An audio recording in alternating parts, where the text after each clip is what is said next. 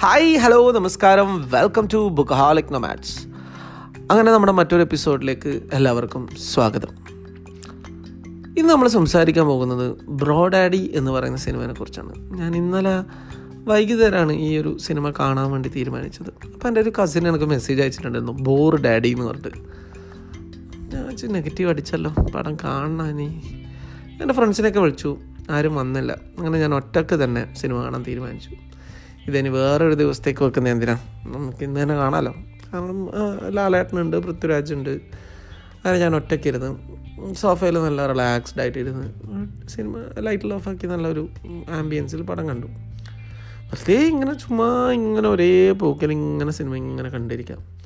അങ്ങനെ ഭയങ്കര ട്വിസ്റ്റോ ടേൺസോ ആക്ഷൻ അല്ലെങ്കിൽ പരിപാടികളൊന്നുമില്ല. സിം സ്മൂത്ത് സിമ്പിളായിട്ടുള്ളൊരു കഥ.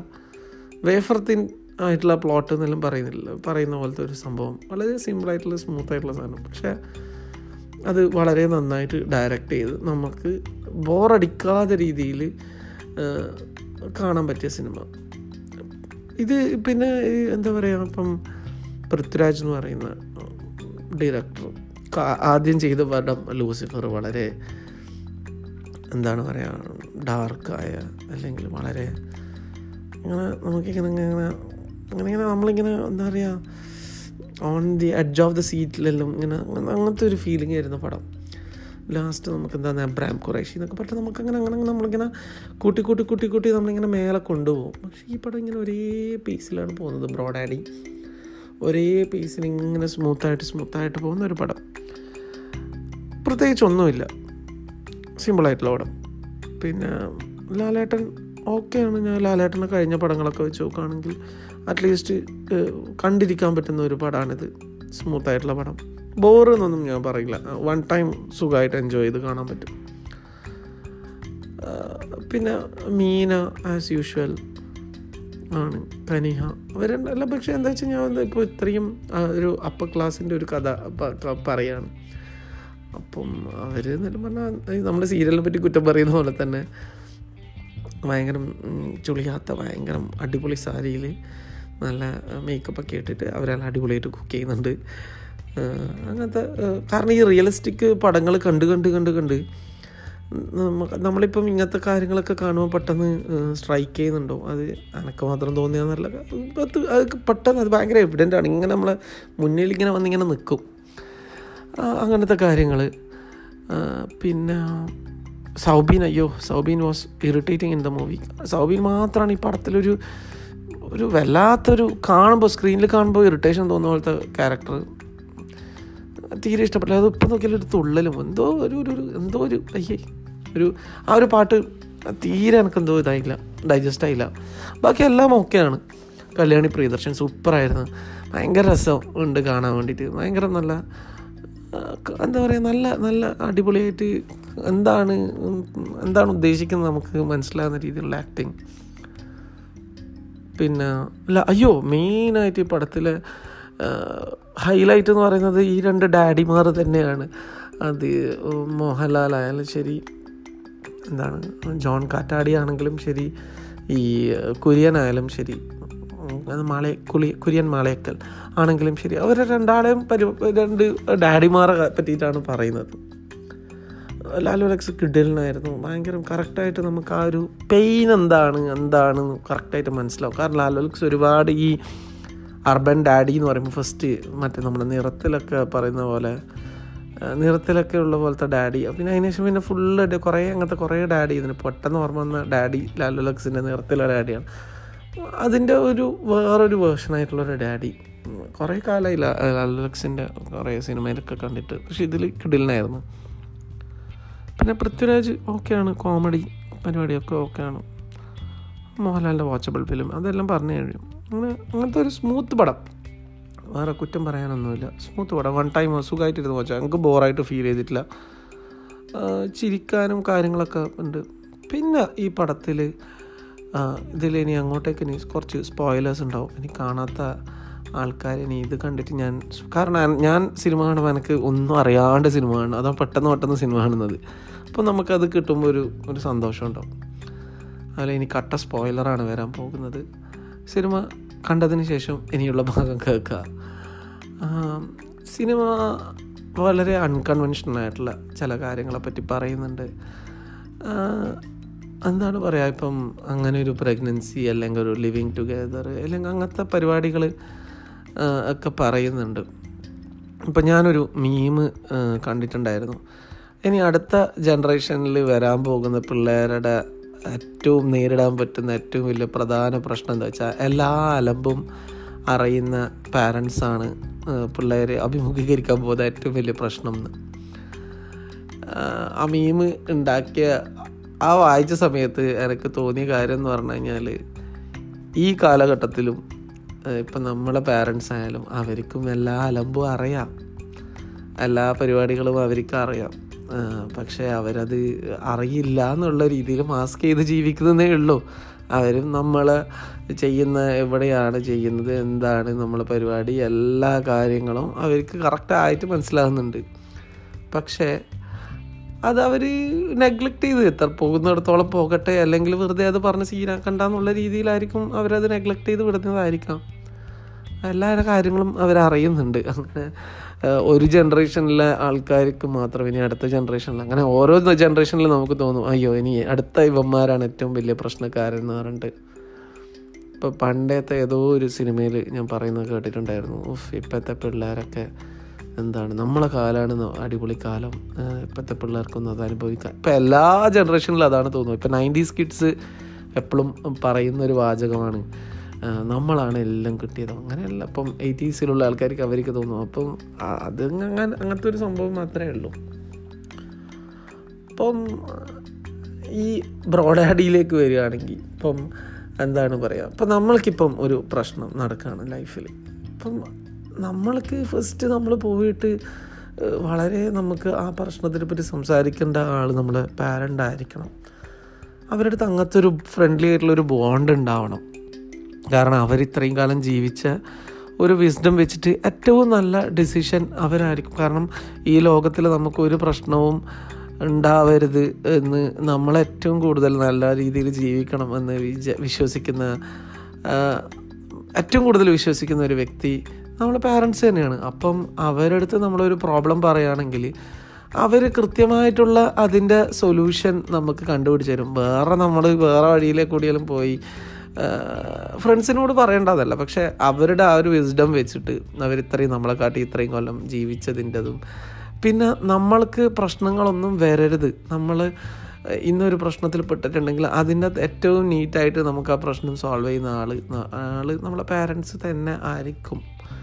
പക്ഷേ നമ്മളെ പാരൻസിനോട് അങ്ങനെ പറയാനുള്ള ഒരു സ്പേസ് ഉണ്ടാവണം. ആ ഒരു ഫ്രണ്ട്ഷിപ്പ് ലെവൽ ഉണ്ടാവണം. പിന്നെ പിള്ളേരൊരു ഗ്രോണപ്പ് ആവുന്നത് വരെ ഒരു ഇരുപത്തി മൂന്ന് ഇരുപത്തിനാല് വരെ ഓക്കെ കുറച്ചൊരു ദേഷ്യം പിടിച്ച് കുറച്ച് മസിലൊക്കെ പിടിച്ച് ഒന്ന് ആകാം. പിന്നെ അവർ സ്വന്തമായിട്ടൊരു ജോലിയൊക്കെ കണ്ടുപിടിച്ച് ഒരു ഒരു ഫുൾ ഗ്രോൺ അഡൾട്ടായിട്ട് ജീവിക്കുന്ന സമയത്ത് they should be treated as friends അത് അങ്ങോട്ടും ഇങ്ങോട്ടും ഒരു ഫ്രണ്ട്ഷിപ്പ് ലെവലിലാണ് കാര്യങ്ങൾ പോകുന്നുണ്ടെങ്കിൽ ഈ പിന്നെ അങ്ങോട്ടേക്ക് വരുന്ന ഈ ഓൾഡ് ഏജ് ആയിട്ടുള്ള പ്രശ്നങ്ങൾ ഒന്നും ഉണ്ടാവില്ല കാരണം അവർ നമ്മളേറ്റവും നമ്മളേറ്റവും സന്തോഷിച്ച ഏറ്റവും അടിപൊളി സ്പേസിലായിരിക്കും അവരുണ്ടാവുക. നമ്മളെ അങ്ങനത്തെ ഒരു ഫ്രണ്ട്ഷിപ്പ് ലെവൽ മെയിന്റെയിൻ ചെയ്ത് കഴിഞ്ഞാൽ ആ ഒരു ബാക്കി ഈ ഓൾഡ് ഏജ് ഹോമെന്നോ അല്ല അങ്ങനത്തെ പറയുന്ന പ്രശ്നങ്ങളൊന്നും ഉണ്ടാവില്ല എന്നാണ് എനിക്ക് തോന്നുന്നത് പേഴ്സണലി അപ്പോൾ അങ്ങനെ ഒരു സ്പേസ് ഉണ്ടാക്കാൻ വേണ്ടി ശ്രമിക്കണം. പാരൻസും ശ്രമിക്കണം.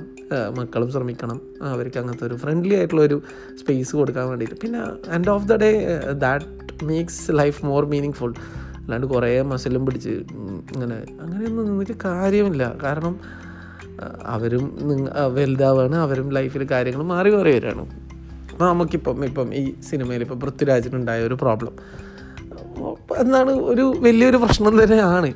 പക്ഷേ അത് സോൾവ് ചെയ്യാൻ വേണ്ടിയിട്ട് നിൽക്കുന്നത് ആ അച്ഛനാണ്.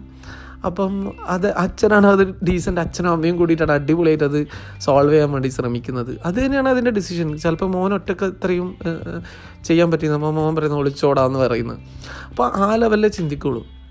അപ്പം അങ്ങനെയെല്ലാം നോക്കുകയാണെങ്കിൽ ഈ എന്താ പറയുക അങ്ങനത്തെ ഒരു ബ്രോ ഡാഡി അല്ലെങ്കിൽ സിസ് മോമി എന്നെല്ലാം പറയുന്ന കോൺസെപ്റ്റ് വരണം. നമ്മൾ ഏറ്റവും കംഫർട്ടബിൾ ആയിട്ടുള്ള ഏറ്റവും ചിരിച്ച് കളിച്ച് കാര്യങ്ങൾ പറയാൻ പറ്റുന്ന ആളായിരിക്കണം അച്ഛനും അമ്മയും. ഇൻ കേസ് അങ്ങനത്തെ അച്ഛനും അമ്മയും ആയിൽ ഇല്ലെങ്കിൽ അവരെ അടുത്ത് കുറച്ചും കൂടി ഫ്രണ്ട്ലി ആയിട്ട് പെരുമാറാൻ നോക്കുക. എന്നിട്ടും ആവുന്നില്ലെങ്കിൽ you when you become a parent അങ്ങനെ ആവാൻ ശ്രമിക്കുക. എന്ന് വെച്ചാൽ അതിന്റെതായ ഒരു ലിമിറ്റേഷനിൽ കാര്യങ്ങളൊക്കെ. ഇതെല്ലാം മീൻസ് ഇതെല്ലാം നമ്മൾ കുറച്ച് പ്രായോഗിക ബുദ്ധി ഉപയോഗിച്ചിട്ട് നമ്മളെ ഏറ്റവും അടിപൊളി ഫ്രണ്ടായിട്ട് നമ്മൾ പാരൻസ് മാറുക. പാരൻസ് അടിപൊളി ഫ്രണ്ടായിട്ട് അവരെ മക്കളെ മാറ്റുക. കാരണം രണ്ടാളും അങ്ങോട്ടും ഇങ്ങോട്ടും ഏറ്റവും കൂടുതൽ നല്ലത് മാത്രം ചിന്തിക്കണം. എന്റെ അച്ഛനും അമ്മക്കും നല്ലത് മാത്രം ചിന്തിക്കണമെന്ന് വരണമെന്ന് ചിന്തിക്കുന്ന മക്കളുണ്ടാവും.